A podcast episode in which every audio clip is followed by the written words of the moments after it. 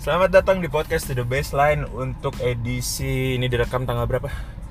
17 November 2018 Hari ini mau ngajak ngobrol sama Mas Asep. Mas Asep itu diperkenalkannya sebagai apa ya mas? Pengennya? strength conditioning lah nggak apa-apa.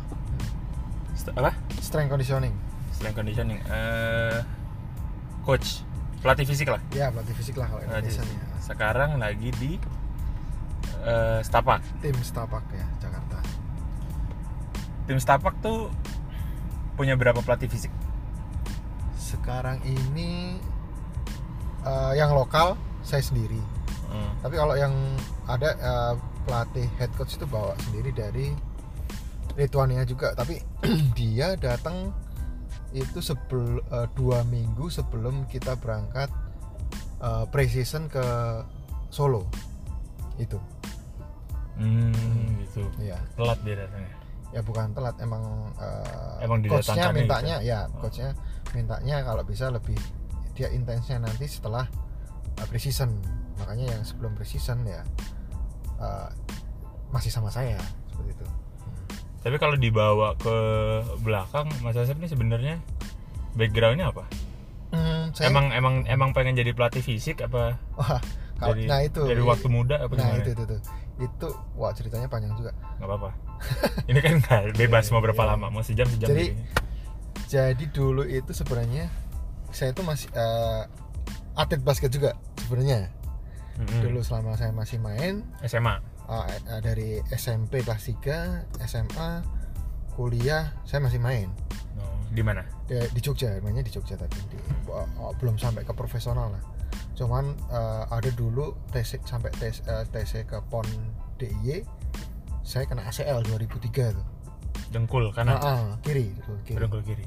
Nah, setelah itu udah saya mulai 2003 itu mulai belajar melatih. Sebenarnya melatihnya melatih bukan fisik, teknik. Tapi saya udah sekolah di udah kuliah di uh, sekolah olahraga UN UNY di Jogja.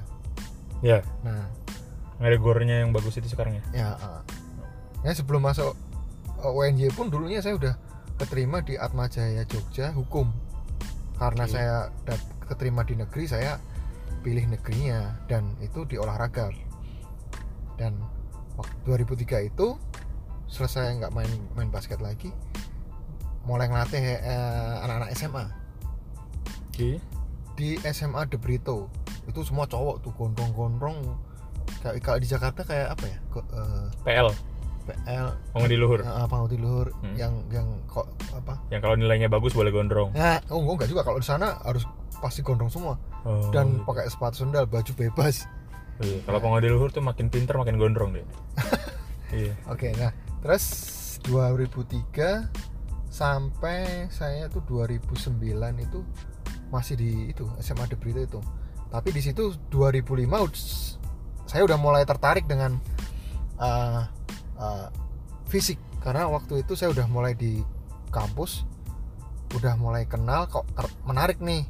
Kalau dimasukin ke mana uh, olahraga saya sendiri gitu saya coba gini gini efeknya juga Orang tertarik dengan fisik tuh apanya yang dilihat mas? sekarang gini eh, saya ngelihat anak-anak SMA waktu itu kenapa saya terus pengen mendalemin eh, latihan fisik. Anak-anak SMA itu hampir semua di Jogja di daerah ya hitungannya. Di daerah itu skillnya basket tuh mirip-mirip. Nggak ada yang istimewa nggak ada yang nggak ada yang spesial. Ya hampir sama semua gitu. Hampir semua nggak bisa dribble kiri biasa. Mm-mm. di daerah kan seperti itu. Nah Mm. apa sih yang bisa lebih uh, kemungkinan bisa lebih bisa um, bisa menonjol biar uh, anak ini bisa lebih uh, beda sama yang lain gitu kan. Nah, dari situ aku lihat uh, oh coba deh kalau aku tambahin fisiknya nih. Mm. nah dulu uh, trial and errornya ya anak-anak SMA De Brito itu. Mm-mm. aku coba isi latihan fisik ini strength endurance ternyata ada perbedaannya. Nah itu yang saya mulai tertarik banget dengan uh, apa uh, fisik aku coba yang ini aku coba itu coba ini ternyata ya efeknya uh, lumayan lama untuk mencoba untuk apa sesuatu yang apa namanya membuat beda di daerah itu gitu loh Hmm. secara skillnya Iya. sama tapi apa sih yang bisa membedakan ternyata oh aku Fisiknya. tambahin fisiknya jadi beda gitu main cara mainnya Hmm. itu beda gitu nah selama setelah itu saya 2000 baru kelihatan itu 2000 2009 2010 juara DBL Di dua Jawa- kali berturut. region? Di Jawa, eh, di Jawa- Jogja di Jogja, Oh, di Jogja ya. Ha-ha. dua kali berturut. Setelah itu uh, aku lepas SMA De Brito itu. Karena aku Hmm. harus ke Jakarta. Ke Jakarta itu ada perkumpulan pelatih fisik. Uh, saya mencoba masuk seperti di di perkumpulan itu bisa masuk di situ ya sama aja dipelajarin tentang latihan fisik sampai Perkumpulan pelatih fisik tuh daftar atau Hmm. undangan? dulu sih ada sebenarnya undangan dulu Oh. jadi dulu tuh namanya Galang Eh, apa ya eh, Garuda Gemilang kalau dibilang dulu dulu tuh ada Pak eh, dulu ada Pak Dharma ada Pak Win ada Pak Ahmad Sucipto itu sebagai hitungannya kayak Pak eh, apa ya namanya ya? Hmm, Ngurusnya. pim- pimpinan kita lah hitungannya Oh. dia yang mem- mem- menggalang semua orang pelatih pelatih fisik tuh bisa belajar di situ gitu loh. Hmm. sampai saya bisa masuk di situ dikasih tahu cara ya hitungannya kayak orang kuliah lah Oke. ya orang kuliah bikin program yang selama ini saya bikin program yang asal saya bisa baca sendiri belum tentu dibaca orang lain bisa seperti itu kan Hmm. Nah di situ saya dibelajarin eh, nih bikin program tuh seperti ini. Terus setelah jadi programnya kamu bikin paparan. Nah paparan itu kamu paparin ke orang yang eh, pelatih teknik atau orang yang eh, orang orang Paparan tuh apa sih presentasi? ya ah, presentasi presentasi pakai Oh. PowerPoint gitu Oh ya. kayak gitu. Jadi top kamu paparin se- semua misalnya ke dinas olahraga misalkan atau ke siapa nah seperti itu contohnya bikin sampai seperti itu terus programnya gimana nih cara membacanya? Dia kasih tahu semua. Jadi sampai sekarang ya saya pasti bikin seperti itu. Terus dari Persatuan Pelatih Fisik seluruh Indonesia itu baru CLS. Eh, ya eh, ke Palembang dulu saya. Jadi setelah itu di di Jakarta kumpul seperti itu sekitar eh, hampir setahun. Hmm. 2010 saya ke Palembang ada tugas dari yayasan itu tadi Hmm. yayasan Galang itu Garuda Gemilang itu kita masuk ke KONI Sumatera Selatan untuk mempersiapkan PON untuk Sumatera Selatan Oh, sebagai pelatih fisik. Eh, pelatih fisik konsultan lah hitungannya Head coachnya siapa? oh, oh, bu- bukan bukan bukan basket Oh, bukan per cabang. bukan per cabang ada basket Tapi kita lingkupnya lebih pon semua cabang olahraga di situ. Jadi nanti Sebagai disebar. jadi sebar ah, jadi pelatih fisik itu akan disebar ke semua cabang.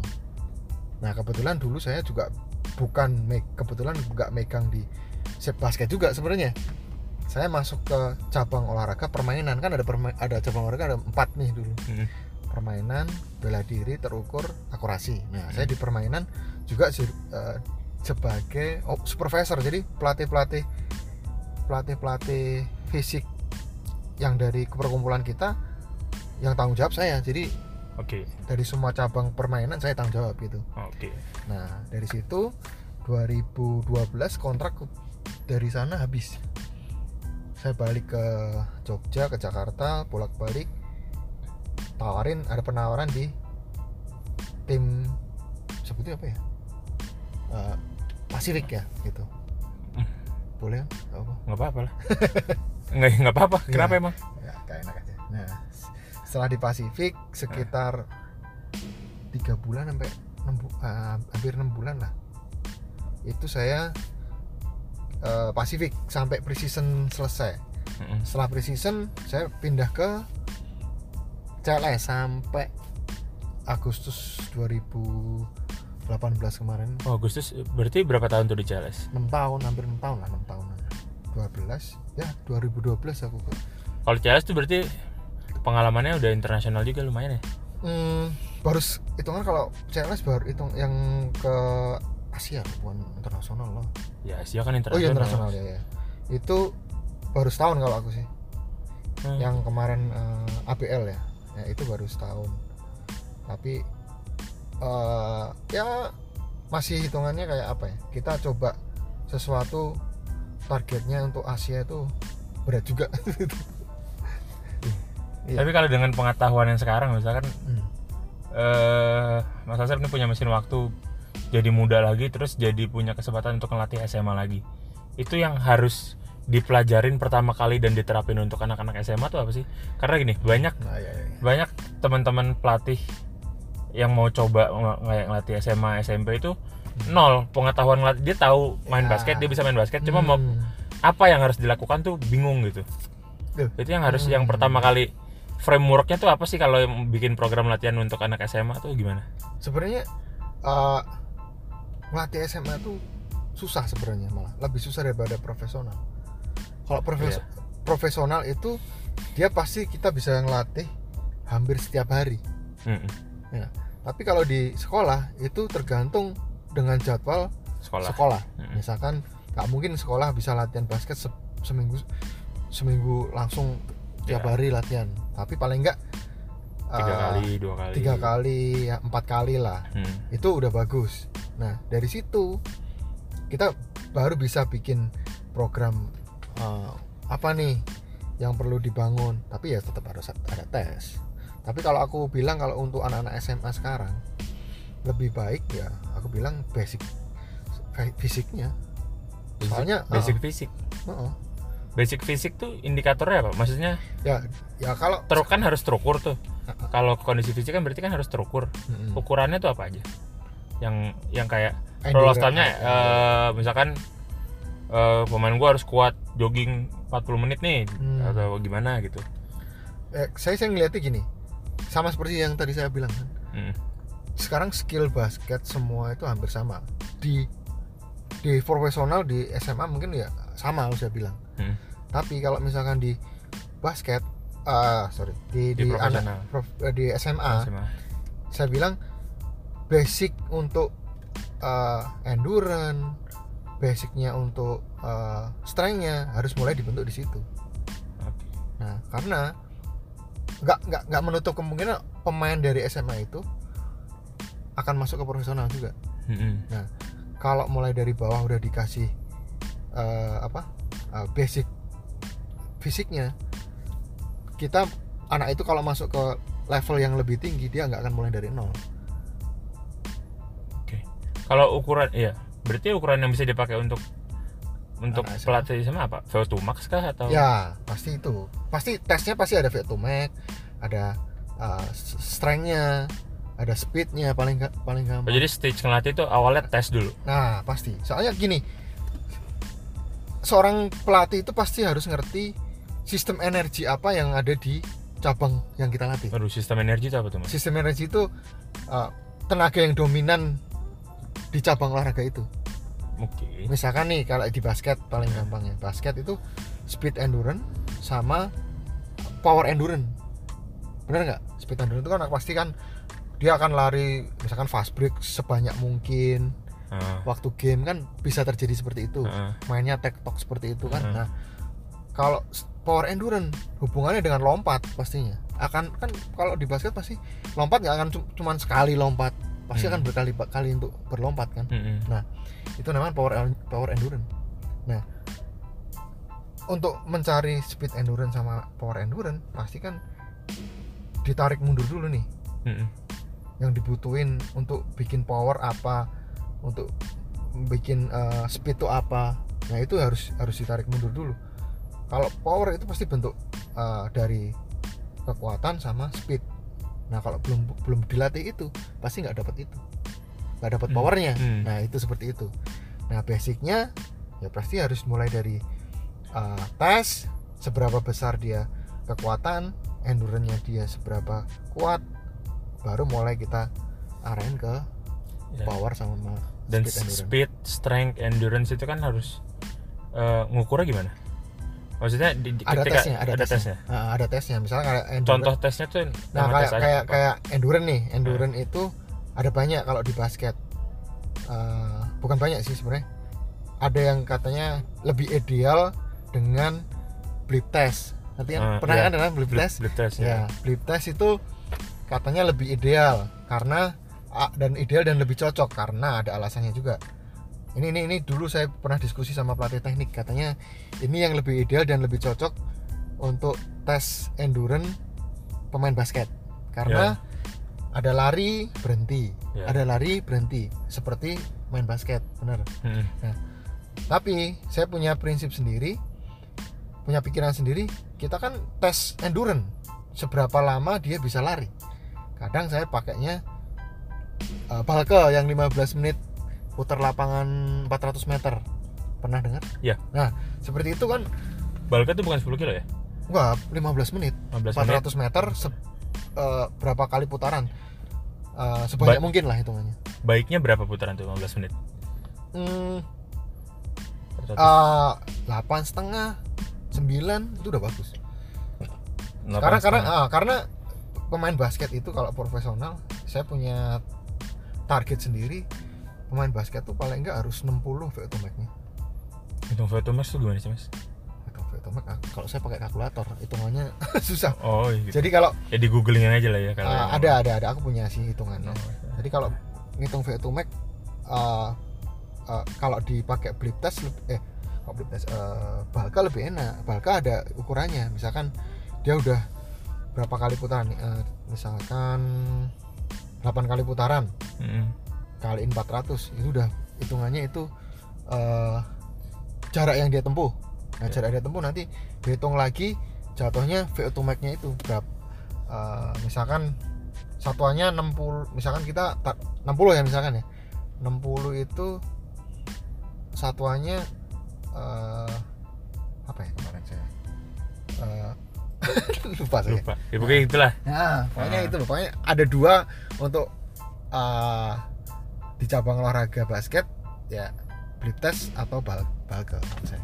tapi waktu itu mas Asep waktu ngelatih SMA ini nggak Yuh, saya- pakai nggak nah itu saya uh, trial and errornya ya lewat uh, Ya, waktu ngelatih ah, SMA waktu itu. SMA itu. Oh. Jadi semua semua uh, tes apa uh, tes fisik saya coba dan kebetulan saya kan punya buku juga buku uh, basket dan di situ ada uh, fi- uh, latihan fisik apa aja yang untuk menunjang uh, uh, pemain basket. Nah itu oh, gitu. dari strength-nya dari endurance-nya apa aja nih. Nah dari Pokoknya situ ya. nah dari situ saya bikin nih oh ini tesnya untuk ini ini. Tesnya untuk uh, speed yang ini. Tes untuk kelentukan yang ini. Tes strength-nya yang ini ini ini. Oh, berarti kalau mau jadi itu. pelatih itu steps pertamanya adalah ngetes kemampuan atlet yang Ya, punya gitu. ya Dengan tes balke dan lain-lain tadi. itu untuk fisik loh ya Fisik. tapi kalau teknik iya. hmm, teknik saya belum pernah coba sih Iya. saya pengen juga Kalau ya pokoknya modal pertamanya itulah dites dulu tes dulu pasti biar tahu tahu punyanya apa. Nah, Nextnya Ya. setelah itu ya kita kasih treatment nih ada yang kurang nih kita ka- kayak saya sendiri nih bisa bikin angka misalkan nih eh, VO2 max-nya baru 35 misalkan padahal Hmm. kita targetnya 60 VO2 max itu apa? Kemampuan paru-paru bekerja ya? ya eh, kapasitas paru-paru Kapasitas paru-paru ya? Iya. jadi kalau misalkan misalkan masih 45 berarti kamu kurang eh, 15 ya mau ke 60 nah dengan waktu tadi aku bilang sehari misalnya anak SMA sehari latihan nggak mungkin nggak mungkin nggak mungkin Dua kali. seminggu Nah, full kali, kan. Nah, kan?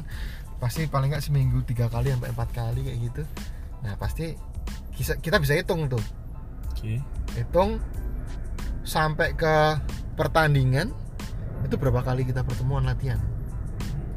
Eh, nah seperti itu. ada nggak? Bisa nggak? VO2 max misalnya VO2 maxnya berapa nih? Sekian. Nah, itu di convert ke si atlet ini karena VO2 maxnya sekian dia kuat main sekian menit oh saya belum pernah coba. Tapi dulu saya pernah coba ke ini. Uh, dulu zaman saya masih di Pasifik itu uh, King Day. Peking Day, Peking Day, Legend lah ya. itu. Nah saya bisa bikin dia uh, kalau main lebih dari tiga menit dia akan ngaco mainnya. Karena apa? Hmm. kondisinya emang nggak sampai ke segitu. Nah dulu saya mulainya caranya seperti ini dulu pernah saya kan latihan eh, latihan basket di tim timnya dulu di Pasifik itu. Ada setiap kali scrimmage satu lapangan saya selalu cek heart rate. Begitu selesai duduk semua cek heart rate uh tinggi banget ini. Seeking Day ah king day tinggi banget. Hmm. misalkan dia main full 10 menit uh kok udah mulai ngaco? Ah dari situ saya hitung bagi sama pelatih saya diskusi sama pelatih head coach. Coach eh, coba eh, mulai dari 2 menit time out.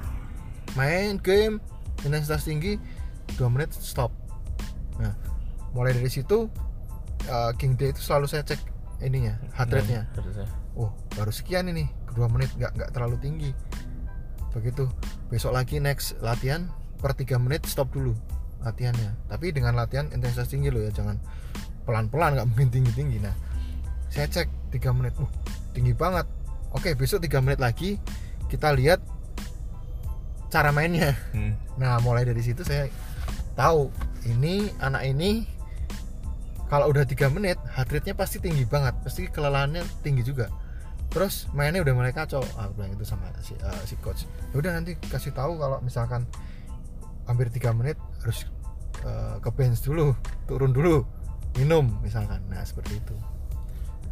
Eh, bounce rate-nya eh, kalau pemain capek jadi segar lagi tuh ada yang cepet, ada yang lama. Nah, gitu. ya itu tergantung eh, nah saat latihan endurance kita bisa bisa eh, apa? Bisa tahu anak ini bisa recovery lebih cepat atau enggak. Itu bisa kita lihat. Eh, tapi kita nggak mengu- mengukur denyut nadi. Nah, ah, tapi kita nggak bisa adjust ini. Wah ini fisikmu akan eh fisikmu pasti jelek karena kamu recovery-nya recovery-nya nggak bagus. Oke. Tapi tapi kita kan eh, sebelum latihan pun kita cek rate dulu. Misalkan nih yang benar sebelum eh, setelah bangun tidur pasti cek heart rate itu normal atau enggak Mm. tinggi atau enggak kalau dia nggak bisa tidur pasti tinggi ya terus sebelum mulai latihan fisik kita cek lagi kalau kondisinya dia lagi sakit kurang tidur kurang istirahat dia pasti tinggi. Ya. nah dari mulai latihan fisik misalkan lari lari lari itu mempengaruhi uh, turunnya heart rate dengan cepat. Karena apa? Kondisinya emang nggak bagus lagi ya. Mm. tapi kalau dia emang lagi fresh itu bisa lebih cepat. Yang bagus nih ran- range-nya turun tuh misalkan uh, sekitar 3 sampai 4 uh, digit misalkan misalkan nih bukan digit ya namanya misalkan uh, habis lari 170 Mm. turun istirahat uh, sekitar 30 detik dicek dia bisa turun uh, dari 170 bisa serat turun 150 itu berarti kan dua dua depan maksudnya dua, Hmm, dua. 20 nah Turun 20. ah, itu itu termasuk bagus terus Ras berapa itu? Semenit? 30 30 detik. Heeh. 30 itu udah detik. bagus sekarang Ya. 30 detik nggak akan bisa turun misalkan tetap di 60 lama gitu kan turunnya cuma satu digit Heeh. nah itu itu pasti uh, kondisinya lagi nggak bagus atau emang kondisi fisiknya nggak bagus seperti Oke. itu saya sih kalau ngelihat dari uh, ini anak ini fisiknya bagus apa atau kondisinya lagi nggak baik ya seperti itu gampang-gampang susah nggak bisa. Jadi kan tadi banyak angka yang harus disiapin nih kalau mau ngelatih fisik bener. pemain atlet basket gitu ya, pemain Iya. basket SMA, mau SMP, mau iya. profesional. Kan banyak angka yang dia harus disiapin sementara kan eh manusia kan nggak sesederhana itu ya. Bener. Jadi ngelatih fisik tuh sebenarnya ilmu pasti apa enggak apa enggak? Uh, Maksudnya sematematis itu nggak sih? Kayak lu lu suruh lari segini di frekuensinya segini nanti lu eh, kondisi fisik lu akan naik segini atau banyak faktor-faktor lain yang ya itu faktor nggak utama. nggak Ya, nggak kebaca. nggak bisa jadi kamu akan pasti naik segini belum tentu nggak bisa tapi cuman idealnya naiknya sekian itu pasti ada Oh ada rule of thumb rule of thumbnya Ah. tapi eh banyak banget faktor ya yang karena nggak bisa dikontrol ya. nah soalnya sekarang gini kalau kita latihan fisik terus tapi kita nggak kontrol recovery-nya nggak kontrol Makan. istirahatnya atau makannya. Istirahatnya yang penting lah. Itu pun nggak akan naik fisik. Itu. Oke. jadi dulu saya pernah punya pengalaman nih. Jadi ada atlet bulu tangkis dia tes fisik eh, sebelum lebaran lah sebelum eh, mau lebaran ada tes fisik sebelum mau libur lebaran Oke. tes fisik Eh, pas puasa itu berarti kok eh, kondisinya bagus VO2 max-nya lumayan bagus Hmm. begitu tes eh, habis habis libur lebaran masuk kita tes lagi Turun. turun wah kok turunnya segini nih Kan opor. nah, oke kan itu istirahat sebenarnya dia dia ya bukan karena over Iya, kebanyakan makan lah lebaran Ya, mas mau ngapain lagi? tapi kan Mas? kita punya waktu itu kita punya uh, aturan kamu berat badanmu nggak boleh naik. naik. Ya, kita. Nah, nah, mungkin dia nggak melakukan kegiatan yang Fisik. untuk uh, memaintain atau menjaga kondisinya dia supaya dia tetap segitu gitu. Hmm. Nah mungkin seperti itu. Tes, loh kok turun ini kenapa? Oh, pasti kamu nggak ngapa-ngapain. Iya mas gini gini. Karena saya harus ngantar ke sana ke sini nggak sempat untuk uh, mau misalkan mau main bulu tangkis atau apa nggak bisa bilang itu. Oh oke, udah. Tapi kan dia istirahat hitungannya tetepan nggak melakukan aktivitas yang uh, uh, fisik gitu. Hmm. Begitu kita latihan uh, sekitar uh, sebulan kita hajar lagi maksudnya hitungan kita lebih kasih porsi yang lebih tinggi lagi kita tes lagi itu malah lebih naiknya lebih dari tes yang sebelum libur lebaran Kok bisa? Nah karena istirahatnya Oh istirahatnya bagus. Nah. Oh. jadi kalau otot-ototnya udah mulai karena kalau kita habis latihan nih pasti Hmm. kan ototnya rusak semua Mm-mm.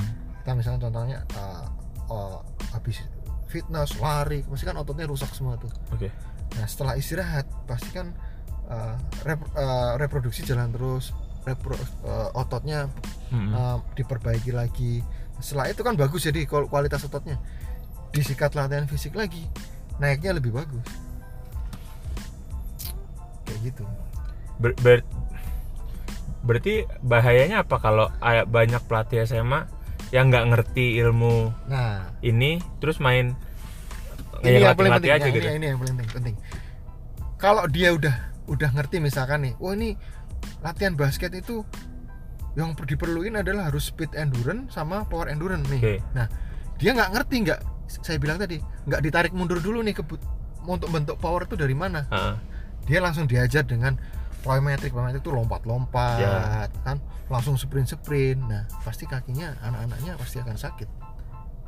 Contohnya misalkan harus lompat eh, bola. Kan dulu pernah kan taruh di bola suruh lompat kiri kanan kiri kanan. Nah Heeh. padahal nggak tahu nih kakinya kuat apa enggak Hmm. persendiannya bagus apa enggak kan kita nggak ngerti tahu-tahu seminggu diajar seperti itu wah kakinya sakit nggak bisa lompat. Kan seperti itu juga. Terus misalkan nih suruh sprint speed endurance. Hmm. suruh sprint sprint terus.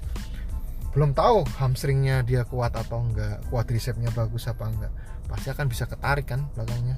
Berarti sprint gitu. harus belajar anatomi juga ya?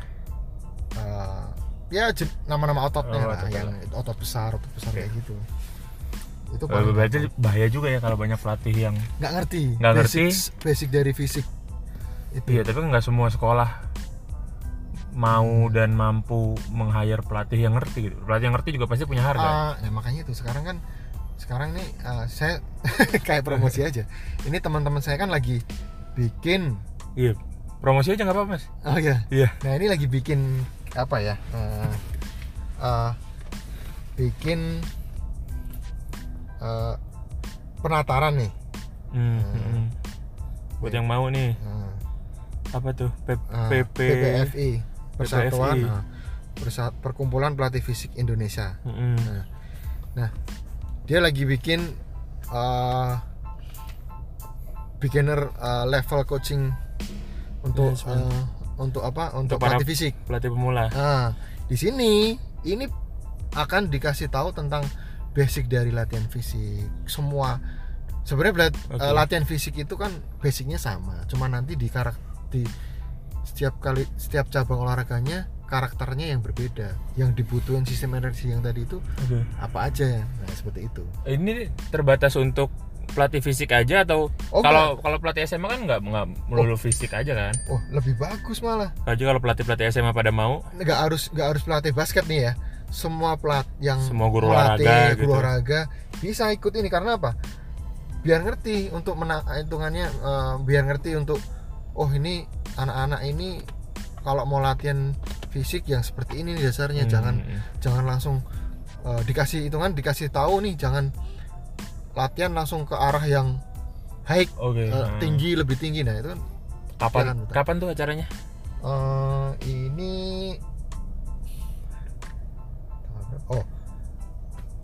2 tanggal Desember. Desember ya 2 Desember 2018 di Stadion Rawamangun Jam jam 8 sampai 10 bayar bayarnya 150 tapi ini terbatas loh untuk 50 50 peserta Ha-ha, doang ya? ha-ha.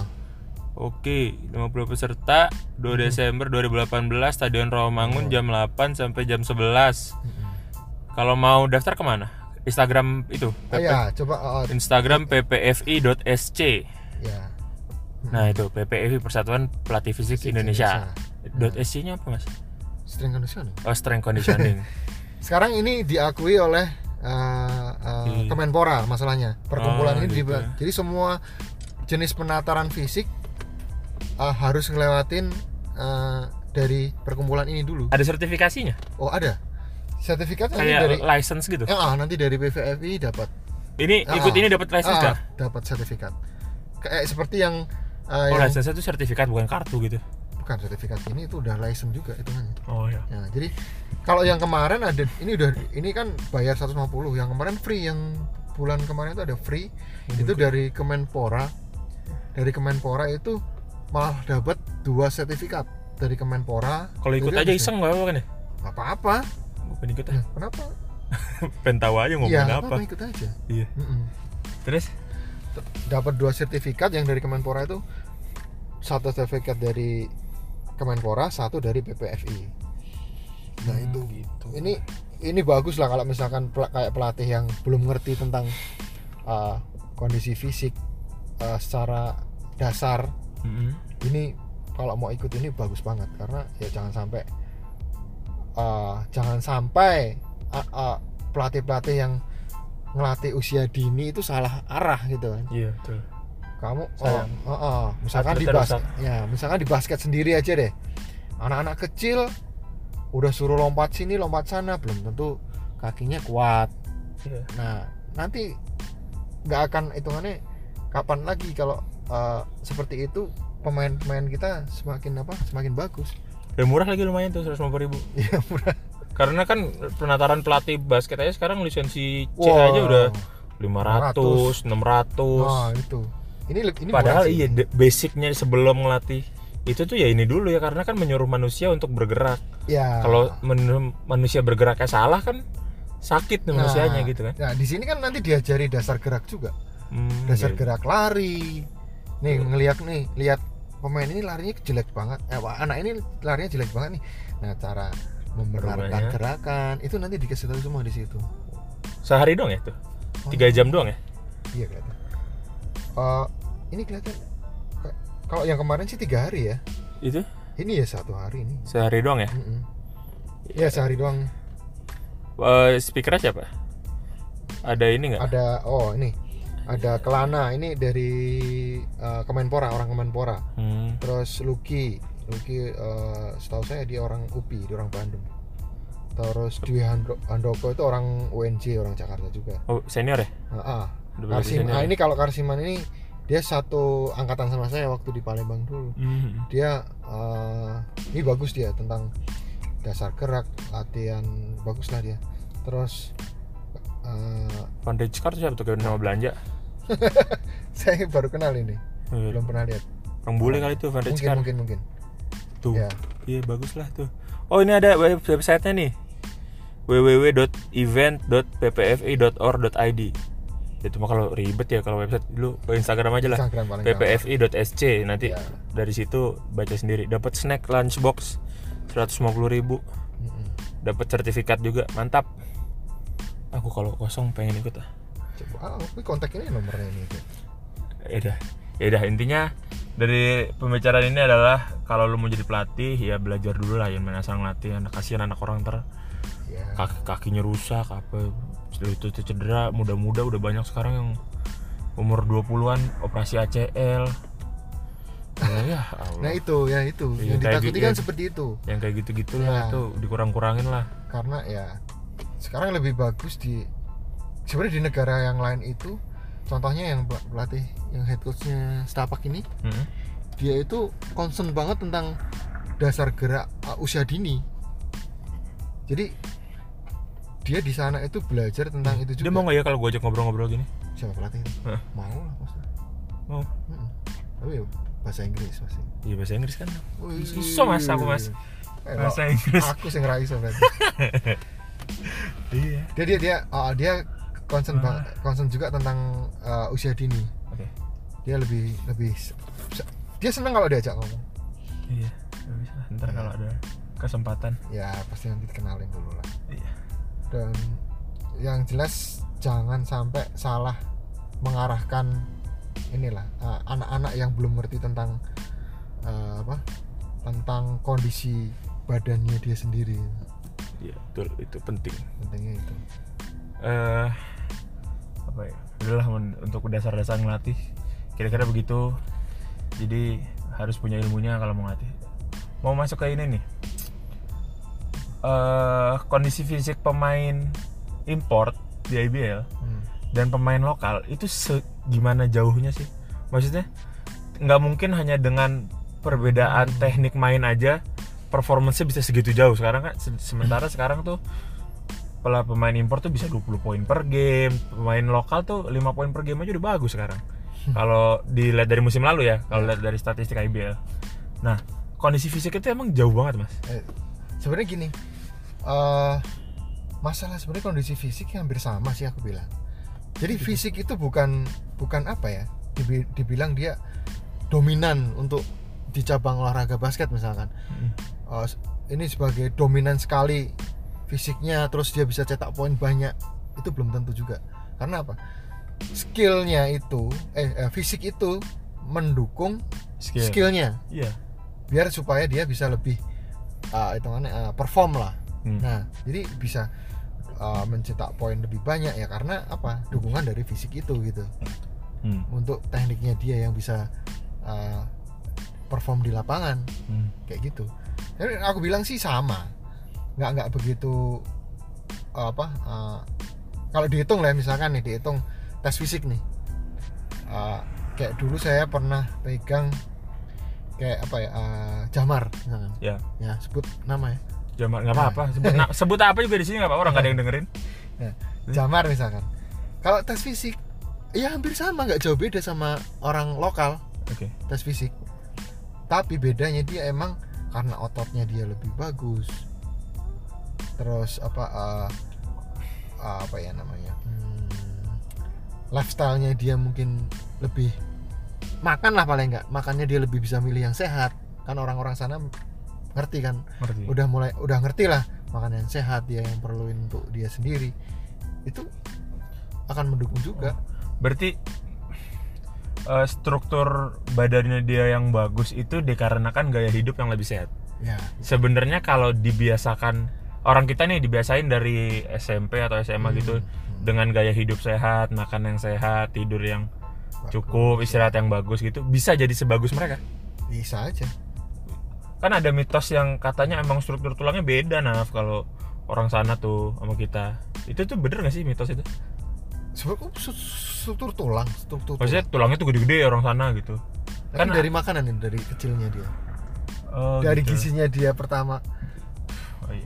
Tapi bukan bukan, Bukan. ini ya. Bukan genetik gitu maksudnya. Bukan karena latihan bukan sih sebenarnya. Cuman apa ya? Kak aku bilang misalkan ini oh anakku iya ototnya mungkin beda. Karena apa? Dari Iya. kecilnya dia udah udah uh, apa hitungannya apa? Udah diarahin ke sana gitu. Misal misal nanti aku punya anak nih dari bayi dari Nah. kecil nih makannya yang sehat dijagain. Ya terus aktivitasnya yang sehat Heeh. istirahatnya yang benar. Itu akan jadi ya. Ya pasti. Akan jadi sebagus. Masa masa nggak ada satu pemain lokal yang bisa jadi sebagus mereka? Masa pemain Eh, eh, kita sekarang gini ya. lifestyle-nya nggak bagus semua? Bukan masalah lifestyle-nya. Karena gini gini nih kan saya bilang tadi dari awal usia dininya udah diatur ke arah yang bagus nih. Mm-mm. nah itu pasti kan gedenya akan akan bagus juga gitu loh.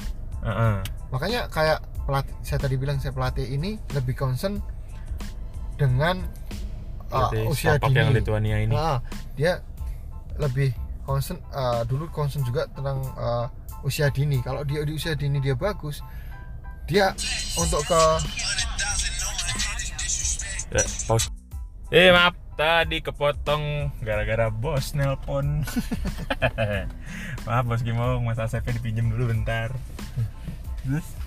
Ya. Ya, tadi pelatihnya ya kayak pelatih pelatih Lithuania ini dulu sempat yang ngobrol itu tentang anak-anak kecil.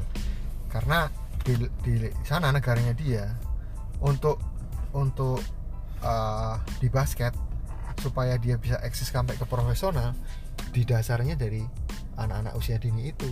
Basic dari usia dini itu akan bagus semakin bagus nanti di profesional pun dia akan lebih bagus juga seperti itu Jadi kalau suatu negara timnasnya mau bagus tuh usia dini harus Ya, bagus. iya, heeh.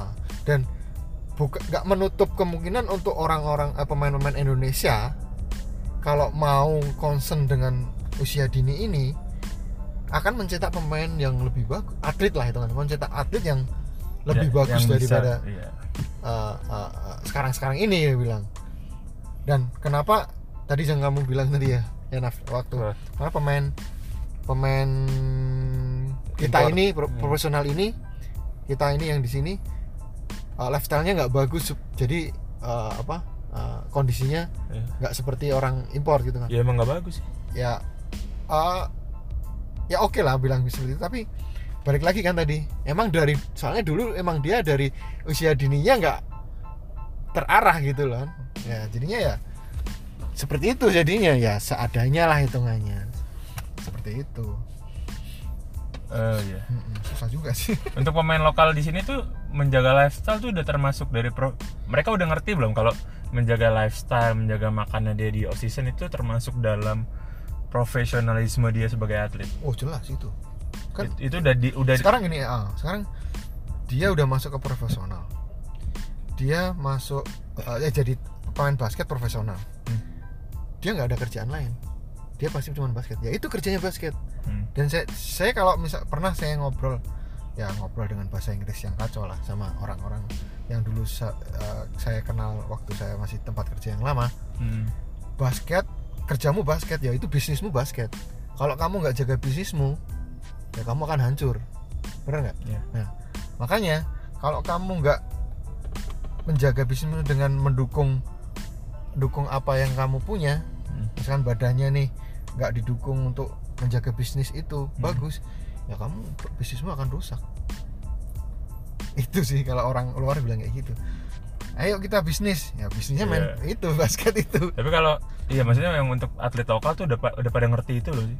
Waduh saya kalau itu sih saya menurut su nggak juga sih kalau ngerti ya beberapa Ya, beberapa lah ya. yang saya kenal sih yang masih hitungannya yang saya tahu ya sekarang ngerti saya legend lah siapa Mary Wusang Oh, wah kalau itu lifestyle-nya bagus, Lifestyle-nya bagus. terus dia Tapi makannya bagus Mario Usang lifestyle-nya bagus tapi secara fisik juga nggak sebagus-bagus pemain import yang datang kan?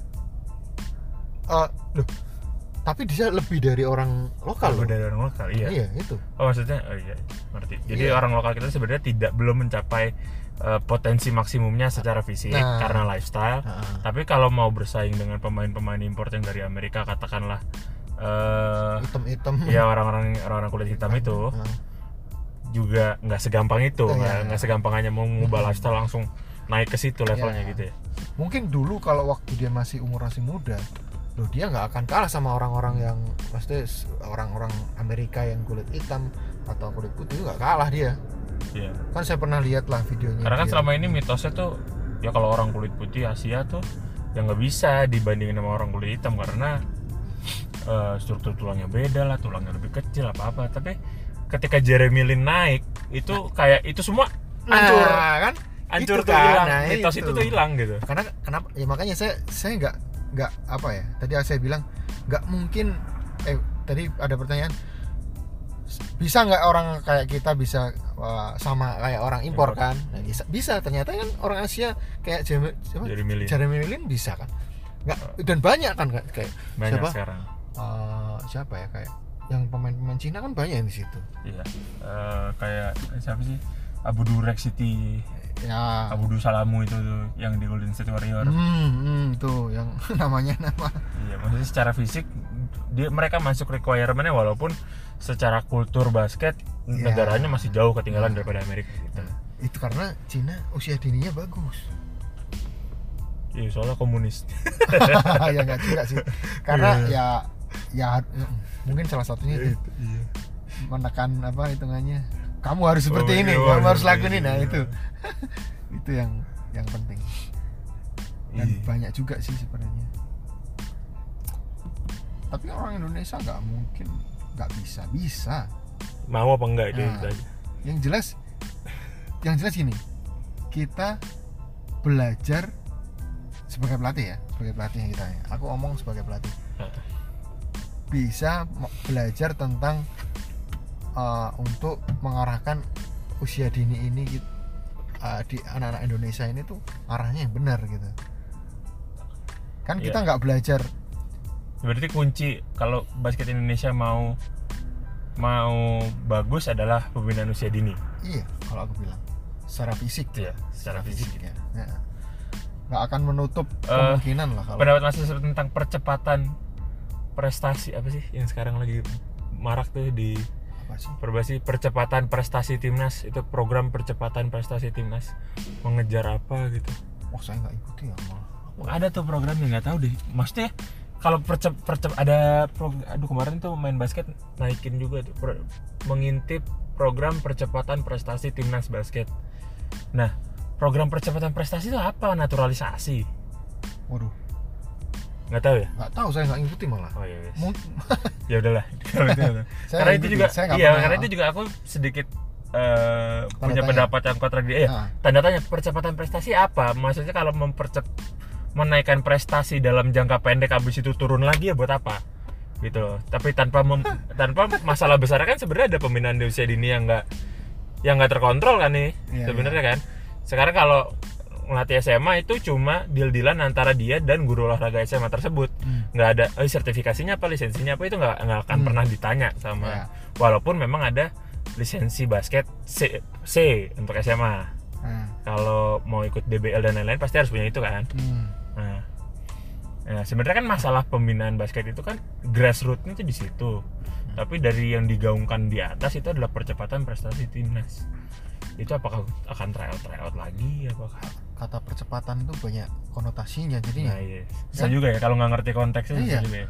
Percepatan misalkan nih eh, percepatan di persiapan bisa. Iya. cuma sebulan udah pertandingan. Kayak gitu kan? Bisa aja ini Iya. tapi ini mungkin juga percepatannya karena persiapan ini kan udah mau berangkat ini anak-anak mau di, timnasnya mau dikumpulin katanya. tapi IBL season kan udah mau mulai jadi Nah. gimana itu seri satu banyak yang nggak main nantinya katanya nah, kok bisa begitu ya ya, soalnya pertandingannya udah apa eh, timnasnya juga mau berangkatnya juga hampir berbarengan sama liga di Thailand nggak salah saya, saya malah nggak dengar salah dengar ya. Mungkin percepatannya itu persiapan Iya. persiapannya ya udah. Itu gak usah dibahas lah nggak ngerti daripada salah lah udah udah. salah ya udahlah. Ada pesan-pesan terakhir gak buat para pelatih muda? Pelatih basket muda? Secara apa nih? Teknik atau secara pelatih teknik? fisik lah. Kan mas mas Asep tadi diperkenalkan sebagai pelatih fisik. Iya tapi kan ya maksudnya kalau ada orang mau mulai jadi pelatih itu apa yang harus kira-kira pesannya pelatih apa? fisik ya? Biar nggak salah Sa- jalur lah. Saya ngomong pelatih fisik ya. Jangan eh, jangan teknik kalau teknik nanti lebar Lebar. Jadi kalau masalah pengen belajar eh, mulai ngelatih fisik itu jangan hitungan apa eh, jangan takut dengan kesalahan. kan pasti ada kesalahannya yang aku bilang tri- trial and er- trial Iya. and error tuh tapi tetap tetap dengan rule-nya. tapi dengan rulesnya tetap Ah, cari ilmunya. Basicnya apa? Science di belakangnya itu Mm-mm, apa harus tetap ada. dicari. Makanya ada disebut sport science. Nah itu belajar itu aja. Lebih lebih mudah lah. Maksudnya eh, ya. kulitnya itu harus lebih ngerti. Hmm, oke. Dari latihan fisik itu kulitnya apa sih? Nah itu. Dalamnya mau diapain Ah, terserah ya ya. Mau bentuk sesuatu, sesuatu apa misalkan dan ah, itu sangat ngaruh banget ya. Mm-mm, karena gini saya bilang untuk pelatih pelatih kalau melatih sesuatu, sesuatu cabang olahraga harus ngerti sistem energinya dulu lah. Kalau udah tahu sistem energinya apa baru dijabarin Ditarik apa nih yang satu-satu, perlu di dilatih breakdown lagi. satu-satu nah gitu. itu yang paling penting. Jangan asal yang saya bilang tadi wah ini basket power endurance sama speed endurance. Diajar speed endurance terus power endurance lompat-lompat wah anak kakinya orang sakitnya apa? Anak kaki, kaki anak orang sakit semua. Baiklah, makasih ya Mas Asep. Siap. kita tidak terasa sudah 50 menit. Wah. 51 menit kita ngobrol. Semoga ada yang mau dengerin ya. Saya sendiri aja yang dengerin. Saya jadi Dah. download itu. Dah. Bye. Bye